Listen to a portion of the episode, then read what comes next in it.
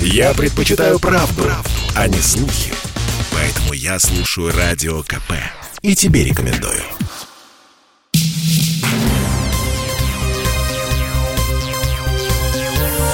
Темы дня.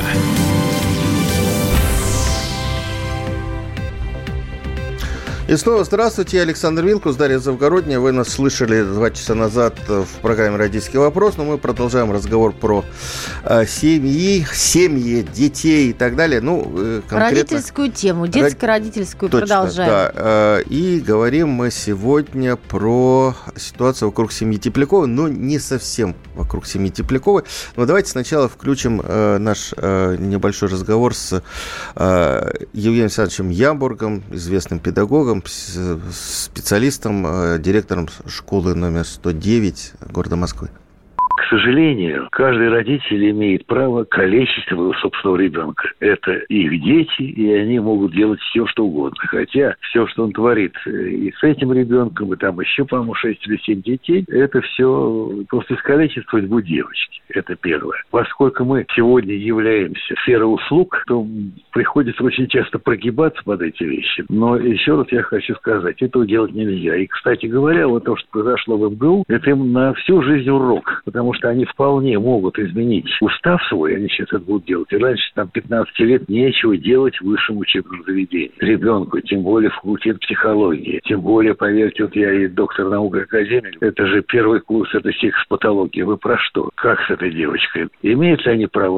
Имеют, потому что экзамен она не сдаст никакие, что уже очевидно. Да, это скандал, да, он подаст суд, да, надо это пережить. Вы посмотрите отца, он, конечно, то, что называлось старинные годы у нас, суть тяжно-патологической личности. И все боятся связываться, понимаете? А детей жалко. Но боятся связываться, потому что легче уступить, знаете. Это иной директор же пусть и первого класса выдумал диплома, пусть катится, потому что оно себе дороже. Но это такая вот позиция сегодняшняя. Мы должны обслуживать родителей. И здесь, к слову сказать, надо менять и законодательство. Вот сегодня есть такая форма, как договор между родителями и школой, где школа э, берет на себя определенные обязательства, и родители берут. Но его юридическая сила этого договора нулевая. Школа отвечает за все, а родители не отвечают ни за что. Вот это тоже надо, кстати говоря, менять. И менять эти положения в но это уже дело законодателей. И никак вы не поможете ребенку, у которого неадекватный родитель. И никто его не лишит родительских прав. По той простой причине они накормлены, напоены. Он не бомж,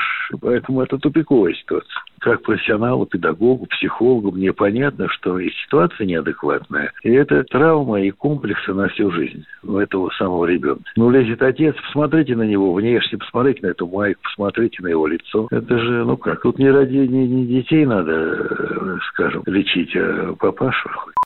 Э, это был Евгений Александрович Ямбург, э, директор, известный директор Московской школы. И, в общем, тема-то у нас сегодня э, не совсем про Алису Теплякову. Ну, по-моему, с ней все в. Ну, тема все семья понятно. Тепляковых, А вот принципе. вопрос, что делать с отцом, который, ну, по-моему, просто манипулирует ребенком для решения своих каких-то задач. И сегодня мы поговорим об этом с Александром Григорьевичем Осмоловым, академиком Российской Академии Образования, членом Совета при президенте Российской Федерации по правам человека и развитию гражданского общества, и Сергеем Юрьевичем Макаровым, доцентом университета имени Ко Тафина, Московской государственной юридической академии, адвокатом э, Адвокатской палаты Московской области. Здравствуйте. Наши. Добрый день. А, Александр Григорьевич, давайте сначала с вас начнем. Вы э, еще и почетный профессор Московского государственного университета. Скажите, пожалуйста, что вот у нас более не менее понятная ситуация, если э, в семье э, дети растут в семье алкоголиков, а в семье людей неадекватных. А вот здесь вроде бы все в порядке. Вот Евгений Александрович э, Ямбург говорит, что внешне-то все нормально, но мы же видим, что, в общем, ну, ну ребенка-то жалко. Ситуация нестандартная, да. Дорогие мои друзья, э, прежде всего, чтобы обсуждать эту ситуацию, надо четко понять, не создаем мы ли подобного рода обсуждением еще больших рисков и для семьи Тепляковых, и, собственно, для Алисы. Не возникает ли так, что как только вы или кто-либо еще скажет, некоторые жесткие характеристики в адрес либо отца Жени Теплякова, либо в адрес Алисы, то тем самым практически он сделает несколько недопустимых вещей. Первое. Он займется постановкой диагнозов. А постановка диагнозов без согласия на это человека – это вещь опасная. Поэтому я своих студентов в самом начале предупреждаю, что у них куда меньше возможностей в коммуникациях эффективно реагировать на те или иные события, чем у людей, которые не являются психологами. Приведу пример. Если вас кто-то толкнул, обидел, и вы вдруг эмоционально в ответ крикнете, не дай бог, идиот, вы это можете сделать. Это, так сказать, почти ненормативное высказывание. Психолог на это право не имеет. Потому что даже если студент психфака скажет «идиот», это уже не оскорбление, это диагноз. К тому же, если вспомнить, что идиоты а, дословно это люди, не говорящие по латыни. Поэтому в этом смысле мы все немножко связаны с этой средневековой категорией. Отсюда категорически встает вопрос не о том, чтобы а, расставлять диагнозы семье Тепляковых, Алисе или Евгению, а понять глубинные причины этих явлений. И главный вопрос, может ли а, родитель, который убежден в замечательной формуле «мой дом», вы помните, «моя крепость», за стенами этой крепости все, что угодно, делать с детьми, с женой или жена с отцом. Не сталкиваемся ли мы в этих ситуациях с тем, что мы не знаем, как работать рядом со мной профессионалы а, в ситуациях психологического или физического насилия. Иными словами, это ситуация, которая требует не обсуждения персон, ибо обсуждая персоны, мы сразу нарушаем приватную территорию и начинаем разглашать ту или иную информацию, что недопустимо. Я считаю, что необходимо более четко проанализировать подобные ситуации, а модели их были. Вспоминаю только что мой друг Евгений Ямбург достаточно жестко охарактеризовал эту ситуацию, в том числе сказав, о сложной позиции факультета психологии в целом университета в ней. Но я хочу напомнить другую ситуацию. Конец 90-х годов. Мне звонит Евгений Ямбург и говорит, а я нахожусь в гособразовании СССР. Саша, военный отряд захватил школу и всех преподавателей поставил лицом к стене и велел поднять руки – Оказывается, что командир этого отряда, у которого ребенок в этой школе, ребенку поставили двойку. Дома у него произошел из этого жесткий конфликт с женой. Он не может отстоять позицию своего ребенка. И он бросил свое военное подразделение на школу номер 109, центр 109, где Ямбург, и пришлось вмешиваться министру обороны СССР чтобы вывести этот отряд из школы, спасти учителей.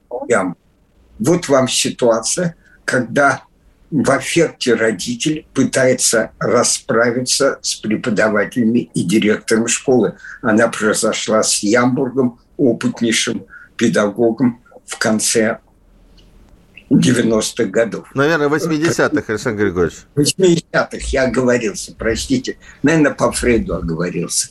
Вот, то есть Второй момент. Мы видим в литературе примеры многочисленных экспериментов, которые проводились над детьми. Они проводились и описывались в трагических ситуациях. Может быть, некоторые из вас помнят замечательное произведение Виктор Гюго «Человек, который смеется». В этом произведении описывалась преступная группа компличекосов.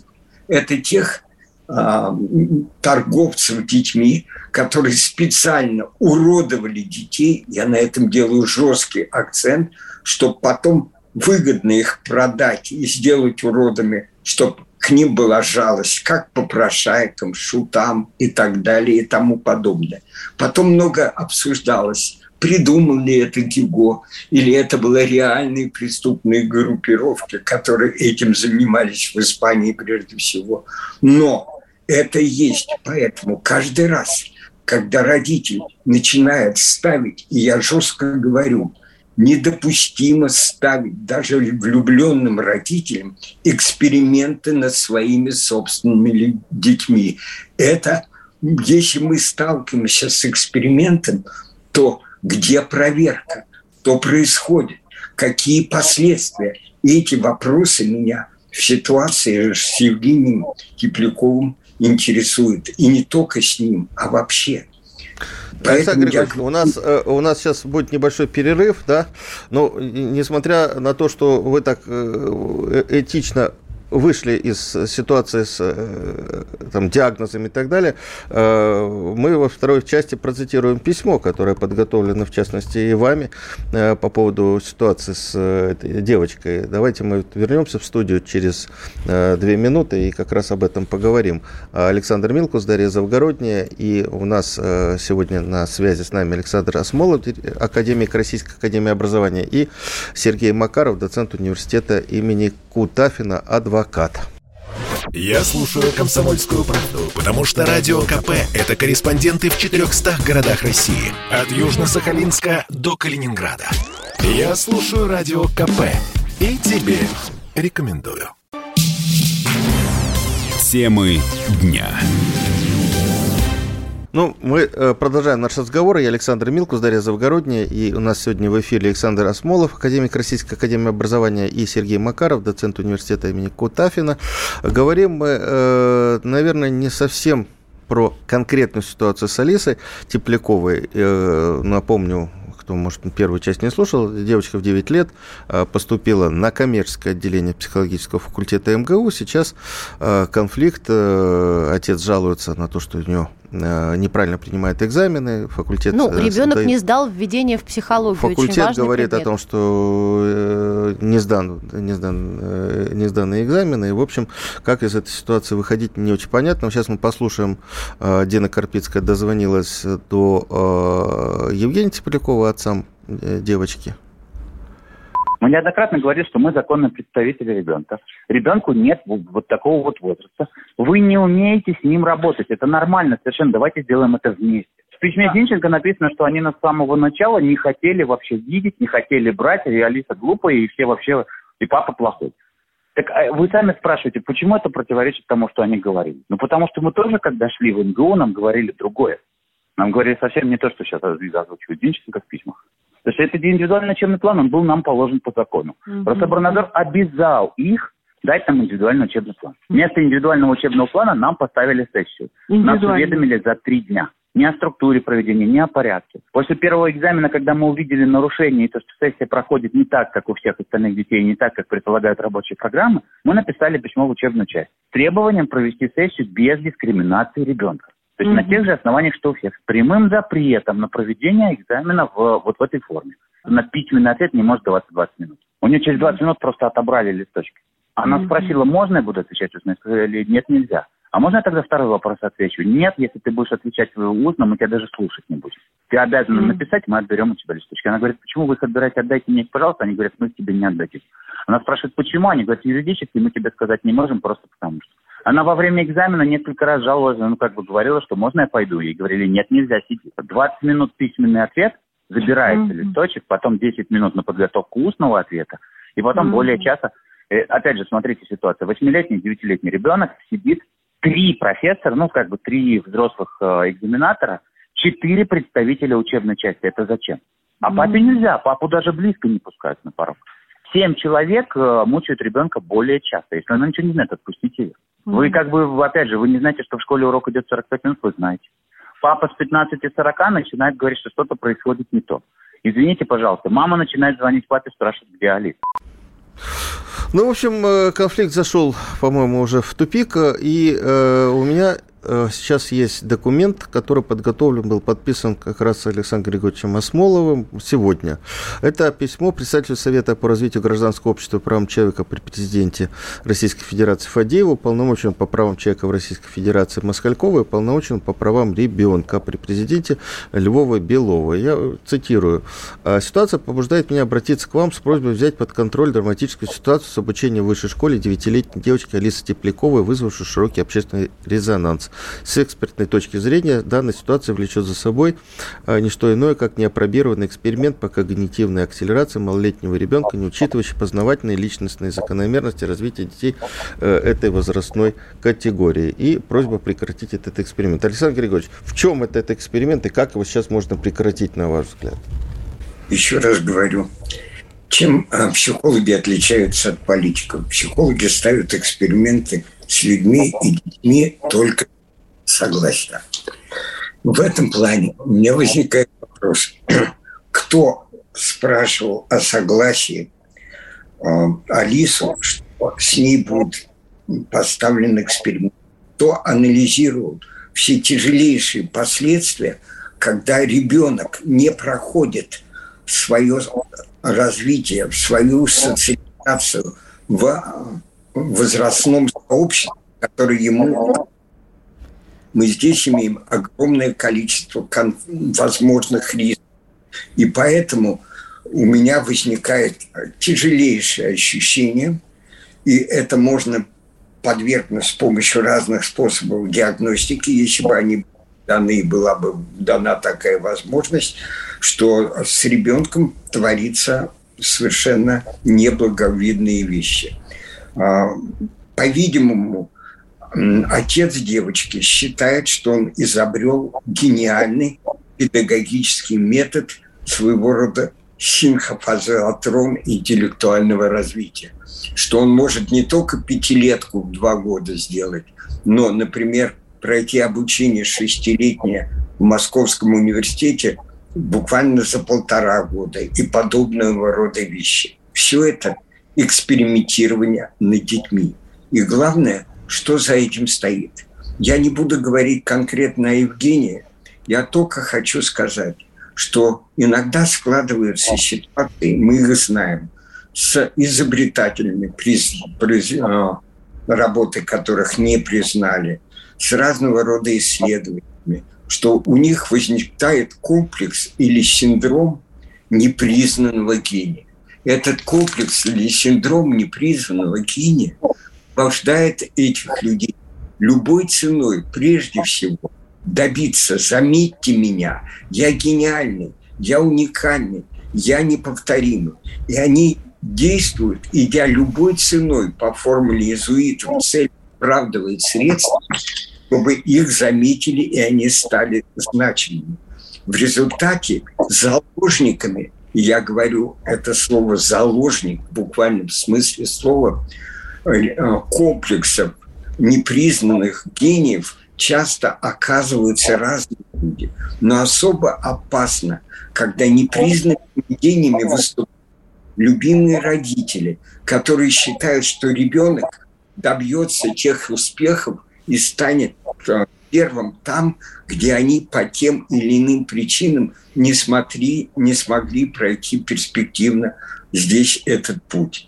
В разных ситуациях, в тяжелых ситуациях комплекс непризнанного гения может пойти к тому, что развитие этого человека примет самые э, девиантные пути и будет искаженным.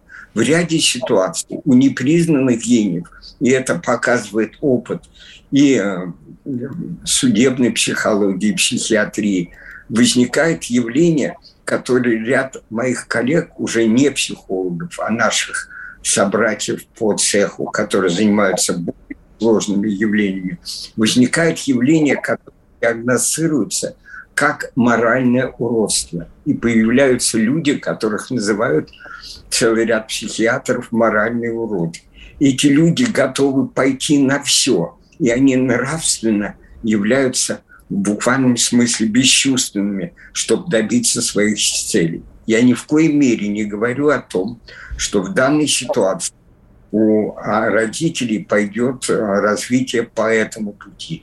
Не дай бог.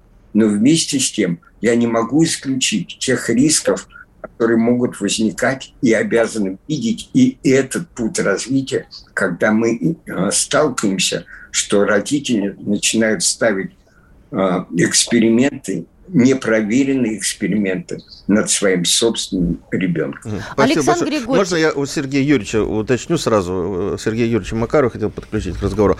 А, вот э, я думаю, что все взрослые люди, у которых дети учились в школе, в ВУЗе, ну, прекрасно понимают, насколько сейчас э, психологическая сложная нагрузка на э, вот эту девочку, да, и я абсолютно согласен с Александром Григорьевичем, что это какой-то действительно бесчеловечный эксперимент над ребенком, который не проявляет особых способности, а даже если проявлял, наверное, нужно было поберечь э, в таком физиологическом возрасте. Сергей Юрьевич, есть ли юридические основания, возможности э, вот то, что э, Александр Григорьевич называется экспериментом. Прекратить этот эксперимент, оставить ребенка в покое. Ну, например, там папа говорит, что ребенку э, больше 45 минут его держат на... Ну, неважно, что говорит папа. Ну... Мы сейчас вот про вот ситуацию уже все, кто э, следит за этой, за, за этой всей историей. А, наверное, Александр, да, я вопрос понял.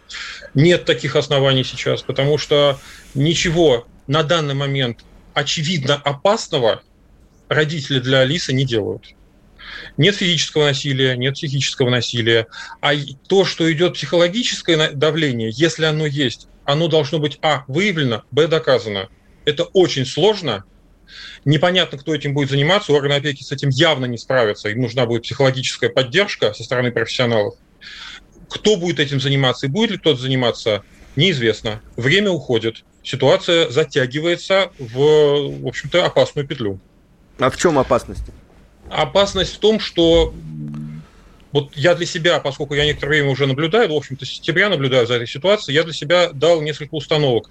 Первый из них все-таки стараться не а, раздавать диагнозы, нет, вот а Александр Григорьевич тоже об этом говорит, да. Да, да, очень хочется, но надо от этого удержаться. Но сегодня одного Вторая... диагноза не прозвучало, так что... Да, да, это прекрасно для передачи, для радио, это прекрасно, что ни одного диагноза.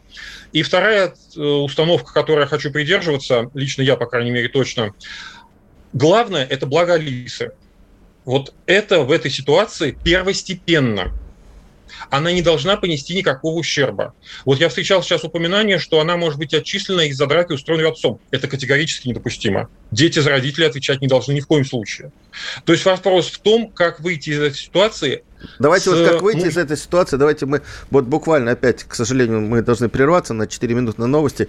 Э, Сергей Юрьевич, продолжим с вами разговор э, после э, перерыва небольшого в нашем эфире. Александр Милкус, Дарья Завгородняя ведет, мы ведем эту программу. 8 800 200 ровно 9702. Можно позвонить нам в прямой эфир со своими соображениями по поводу этой истории.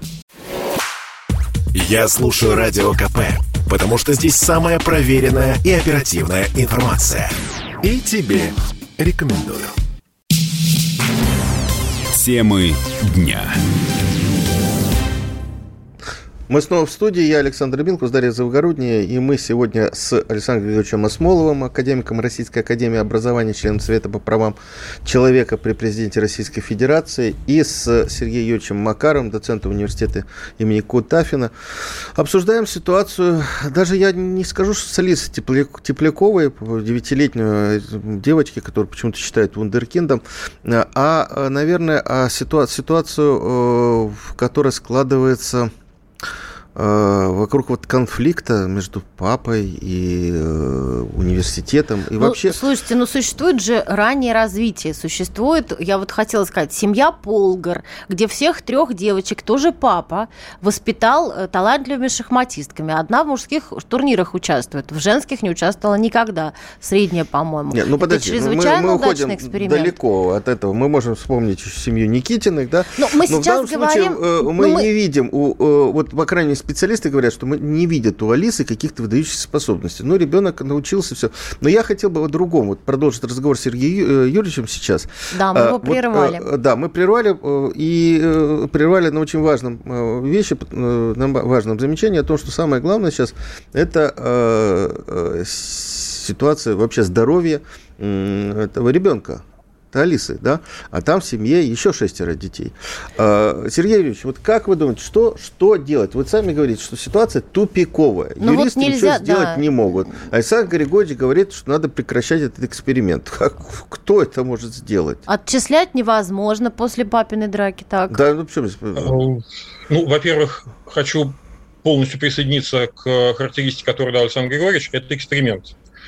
Я не готов сказать, что там бесчеловечный эксперимент, но это эксперимент и очень необычный. И поскольку он необычный и непроверенный, он может быть опасен для девочки. Это уже тревожно по определению. А, Поскольку нарушений закона, как мне кажется, сейчас еще допущено не было никаких, соответственно, юридически ситуация чиста. Но многие люди понимают, что ситуация тупиковая с формальной, с психологической точки зрения, и в первую очередь с точки зрения дальнейших интересов ребенка, как она будет развиваться. Вот я эту ситуацию оцениваю и как отец сам, и как преподаватель с э, достаточно хорошим преподавательским опытом. Мне кажется, что выходить из этой ситуации нужно исключительно формально, то есть строго законно. Но вот здесь мы как раз видим тот мыс, о который разбивается э, в разные стороны. Стремление семьи Алисы и установка э, вуза, психологический факультет МГУ. Если Алиса поступила в вуз формально, правильно, строго законно, она должна учиться в ВУЗе. По общей программе, по индивидуальной программе, но она должна учиться. Если этой учебы нет, тогда и формальное отчисление получается само собой, если не сданы экзамены. Причем я думаю, что не надо оставлять за скобками то, что из себя представляют предметы на психологическом факультете МГУ. Некоторые из них с маркировкой 18+. Ну, понятно, что, наверное, не на первом все-таки курсе. Хотя э, анатомия и центральная нервная система, я так понимаю, это уже очень близко к этому возрастному порогу, до которого Алисе еще минимум 9 лет. Это формальные препятствия, которые нужно прописать в законе. Сейчас этих препятствий нет. Мы говорим о том, как выходить из ситуации при ныне действующем законодательном регулировании. Либо Алиса учится наравне с другими студентами по общей или индивидуальной программе, либо она не учится. Говорить о том, что ребенок способен выдерживать только 45 минут, потому что ему 9 лет, это противоречит тому, что ребенок по инициативе папы поступил в ВУЗ. В ВУЗе пары, ну, это устоявшееся выражение, учебное занятие полтора часа, два школьных урока. То есть либо она готова учиться, и тогда она учится, но со всеми требованиями, соблюдением всех требований, либо она не готова учиться, и тогда она сейчас уходит с учебы и через какое-то время поступает заново. То есть я призываю к тому, что надо оценивать ситуацию строго, формально. Во-первых, чтобы избежать любых субъективных претензий к ВУЗу. Мне очень не хочется, чтобы ВУЗ в этой ситуации потерпел какой бы то ни был ущерб. Причем я хочу обратить еще внимание один, на один момент. Я читал сейчас много материалов, даже еще до приглашения на передачу, и я увидел, что возник вопрос, а был ли допуск к сессии у Алисы? Потому что я как преподаватель знаю, что допуск есть всегда. То есть если не сданы зачеты, то тогда и нет допуска к экзамену. Ну, психологический факультет говорит, что у них допуска такого нет, и что студент как бы формально может выходить на экзамен. На мой взгляд, это уже большая лояльность со стороны факультета по отношению к студентке Тепляковой. Спасибо факультету, что они так вот лояльно ситуацию оценивают. Но экзамен-то должен быть сдан. Какая бы ни была индивидуальная программа, она должна включать в себя а. приобретение знаний, б. проверку усвоения этих знаний. И мы вынуждены выйти на то, ну, ЕГЭ уже сдан. Тут уже бесполезно что-либо проверять, в том смысле, что э, сдача ЕГЭ – это просто воспроизведение знаний или все-таки осознание знаний, для которого как раз и требуется школьное обучение. Вот так вот взять и просто отвергнуть 10 лет школы, потому что они не нужны, потому что можно сдать ЕГЭ, это, как бы мне так помягче выразиться, ну, это очень вольное толкование получения образования в школе. Вы понимаете, я говорю очень обтекаемо. Но знания нужны не только для того, чтобы их воспроизвести на ЕГЭ, а потом на университетских экзаменах. Они нужны для того, чтобы они осаживались, оставались в голове для человека, который пошел в ВУЗ получать специальность. Угу. Вот, вот эти моменты, они должны быть сейчас подняты на щит, они должны быть обсуждаемы именно применительно к этой ситуации. Угу, спасибо, Сергей. Еще раз, да, да, понятно, Сергей Еще Юрьевич. раз хочу сказать, да. да главное из-за э, интересы Алисы, в том числе ее ну, я так, вот, я так понимаю, что письмо Александра Григорьевича как раз именно об этом. Да, да. это как раз о, о том, что есть возможность выйти из этой ситуации ну, достойно. А, Александр Григорьевич, а почему это письмо вы, вы а, адресуете э, уполномоченным по правам там, детей и граждан и к, и к Фадееву? Что они могут сделать? Вы же человек опытный, вы работали первым замминистра образования. То есть то, что вы написали, вот явно, что вы знаете, что дальше надо делать. Во-первых, я хочу сказать, что то, что сказал Сергей Юрьевич, прямое отношение Саша имеет к тем вопросам, которые вы и Дарья задаете. Сергей Юрьевич, когда вы говорили, я так и слышал, что если бы рядом оказался мой ушедший друг Олег Кутафин, он наверняка бы сверхпозитивно отнесся к тому, что говорится, потому что нет простых решений в сложных ситуациях. Мы это с ним повторяли неоднократно. И поэтому, когда я обращаюсь к уполномоченным по правам разного уровня и человека, напоминаю, что маленький ребенок – это человек, и ребенка, и в целом о правах гражданина, то я четко имею в виду следующие вещи. Необходимо с правовой точки зрения, а это уже территория Сергея Юрьевича и многих моих коллег, посмотреть, не нарушены ли действиями любых субъектов этого процесса такие моменты, как Конвенция о правах ребенка. Никто через эту призму это не анализировал. Второе. Не нарушены ли действия, связанные с довольно скользким законодательством о жестокости или насилии в семье? Это уже скажет Сергей Юрьевич. И, наконец, третье. Не загоняем ли мы простыми решениями и ребенка, а главное – это психологическое здоровье ребенка, главное – это гиппократовское «не навреди» и этика наших действий, так вот, не нарушены ли все эти моменты во всей этой сложнейшей ситуации? Мы этого не посмотрели. Мы этого с вами не сделали. Кто должен взять на себя ответственность, вот посмотреть то, о чем вы говорите? Александр Григорьевич, я созванивался с разными службами, московскими э, и э, социальными службами, и в образовании. Никто не хочет комментировать, никто не хочет говорить. Во-первых, ссылаются на этику, да, про э, без разрешения родителей, законных представителей нельзя рассказывать э, подробности жизни несовершеннолетнего. Во-вторых, ссылаются, что папа всегда тут же на любое выступление пишет жалобу в прокуратуру. Никто не хочет с ним связываться. Знаете что? Вопрос «никто не хочет связываться» а, у меня всегда стоял, когда не анализировали того, ведь вы недавно с вами, Саша, обсуждали дальше ситуацию с шутингом, которая произошла в Перми. Я напоминаю, что мы общались по этим поводам. Поэтому я накладываю табуирование на ответ «моя хата с краю», ничего не знаю и для психологов, и для юристов, и для родителей. Необходима четкая правовая психологическая экспертиза этой ситуации. Необходимо создание комиссии, которая бы четко показала, первое, о чем я говорю, перед нами непроверенный с неизвестными последствиями. Я рад, что Сергей это тоже акцентировал внимание. Эксперимент. А на любой эксперимент мы тысячу раз делаем проверки.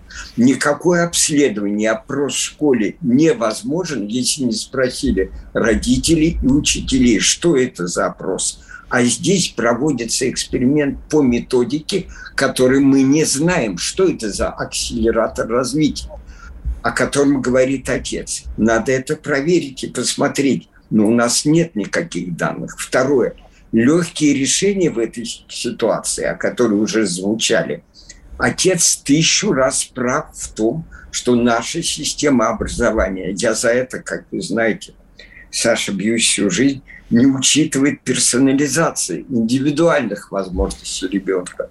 Есть Александр Григорьевич, я вынужден вас призвать, но... Э, прервать вот буквально на этой фразе. Мы продолжим через две минуты именно вот с этого места, потому что это очень важный разговор. Чтобы не было мучительно больно за бесцельно прожитые годы, слушай «Комсомольскую правду». Я слушаю Радио КП и тебе рекомендую. Темы дня. Э, мы продолжаем наш разговор. Я Александр Милкус, Дарья Завгородняя. И сейчас мы с Александром Григорьевичем Осмоловым, академиком Российской Академии Образования, и Сергеем Юрьевичем Макаровым, доцентом университета имени Кутафина, Московской государственной юридической академии. Обсуждаем ситуацию, как можно выйти из э, вот, ну, практически тупикового, э, тупиковой ситуации с Алисой Тепляковой, девятилетнему девочкой, которая поступила зачислена на факультет психологии. Но вот сейчас, видимо, проваливает сессию, а дальше посмотрим, что будет. А, вот Александр Григорьевич говорил, э, когда мы ушли на перерыв, о том, что не учитываются индивидуальные возможности образования этого ребенка. Александр Григорьевич, а вы считаете, что э, психологический э, факультет, ваш родной факультет, зачислив такого необычного студента, должен был какие-то свои ну, традиции поменять, изменить, подстроиться под возможности. Ну, индивидуальный девочки. подход при нестандартной ситуации. Да. Все-таки, с одной стороны, это психологи должны же понимать, что необычный студент. Или все-таки э, отношение должно быть как ко всем студентам, поступившим на факультет на равных. Саш и Даша, я слышу замечательную мелодию легкой, а может быть даже более тяжелой симфонической иронии в ваших вопросах. И за это благодарен. Отвечая на это, это, как говорится, иногда в некоторых культурах на вопрос отвечают вопросом, можно ли создать индивидуальный план развития, не зная индивидуальных интересов ребенка. Вот ключевой вопрос. К, к девочке не подпускает – табу на собеседование и разговоры с ней. Ее территория неприкосновенна. К нам, как преподавателям, могут подойти и сказать, сделайте индивидуальный план. Да, это трудно, но индивидуальный план прежде всего исходит из мотивации ребенка. Это ключевая вещь. Понимание его мотивов, интересов. Я всегда говорил, что конструкт одаренность сверхопасен мы должны иметь дело с мотивированными к познанию, а не столько одаренными детьми. Если мотивация к обучению психологии в данном случае э, достаточно сложной э, профессии у э, Алисы, обладает ли она возможностями, такие как эмпатия, сопереживание, понимание мира другого человека, когда ее возраст достаточно психологически хрупок. И когда мы как преподаватели говорим, как действовать в этой ситуации, что делать, факультет всегда пойдет на индивидуальный план. Факультет психологии имеет множество различных программ и учитывает темпы развития. Для факультета это вещи достаточно, как и для университета, знаковые и известные. Вопрос в том, что надо понять, что хочет ребенок мой любимый Выгодский часто говорил о детях. Наш ребенок был и знал, и мог, и умел, но часто беда ребенка в том, что он прежде всего не хочет.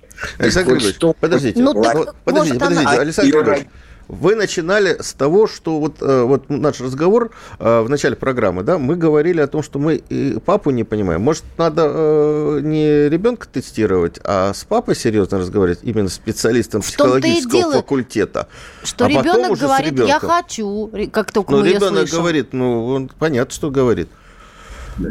Значит, опять же, было бы замечательно всячески оказать психологическую поддержку и попытаться понять папу.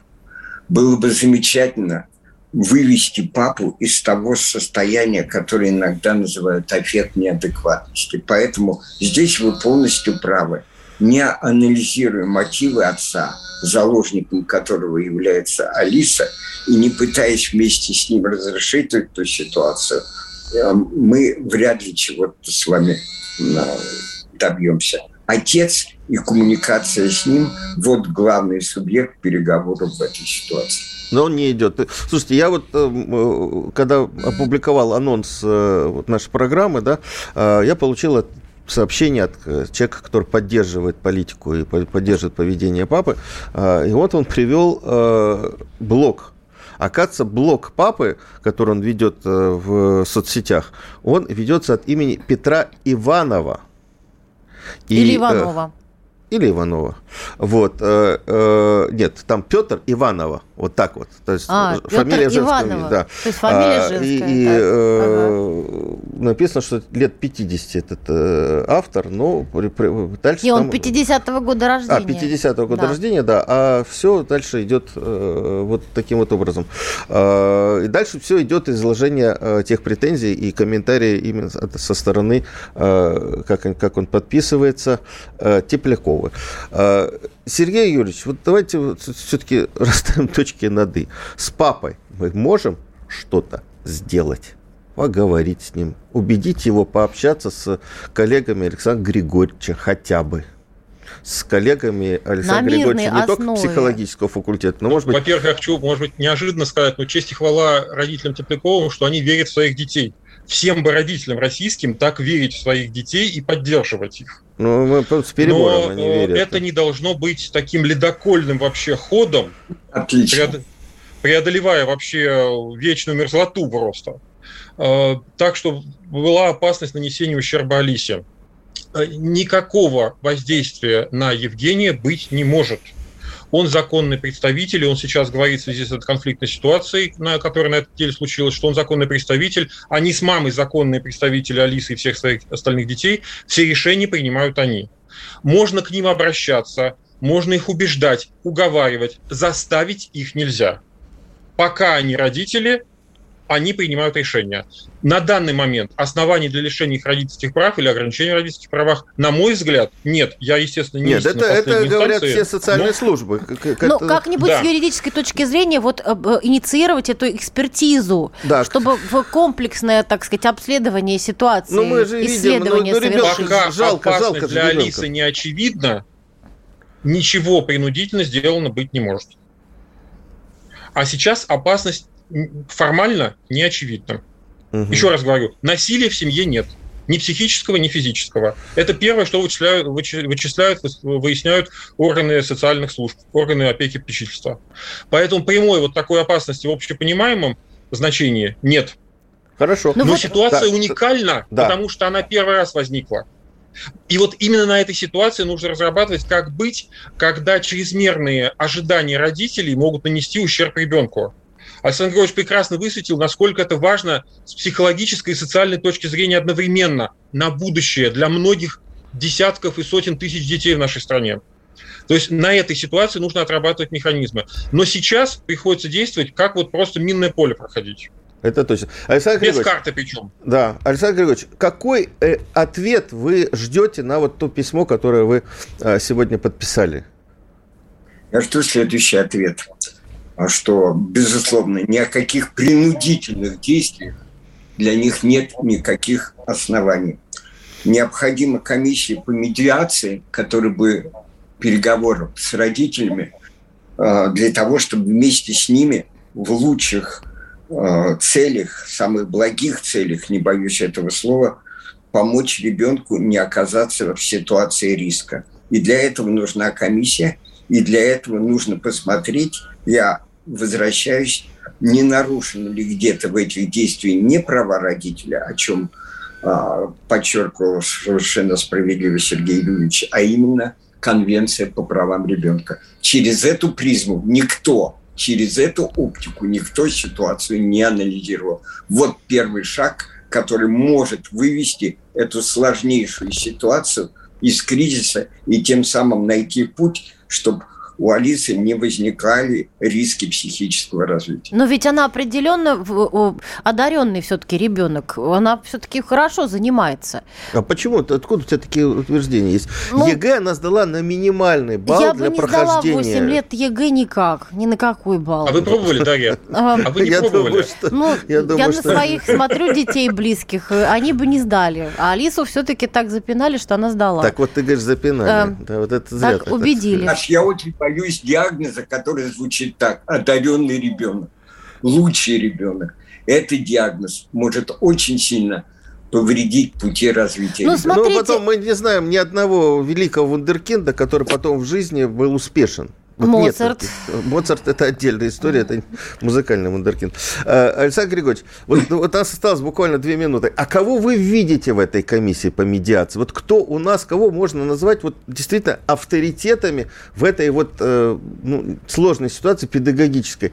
И те люди, которые могли бы дальше подготовить документы, о которых говорит Сергей Юрьевич, потому что нам действительно нужно понимать, как в этих ситуациях законно действовать. Действительно, Ну, Евгений... Это очень простой, Сань. Прежде всего, я вижу Сергея Юрьевича, который здесь присутствует, у которого четкая презумпция понимания родителей и защиты ребенка. Я всегда говорил, что нужна адвокатура детства. И прежде всего интересам детства.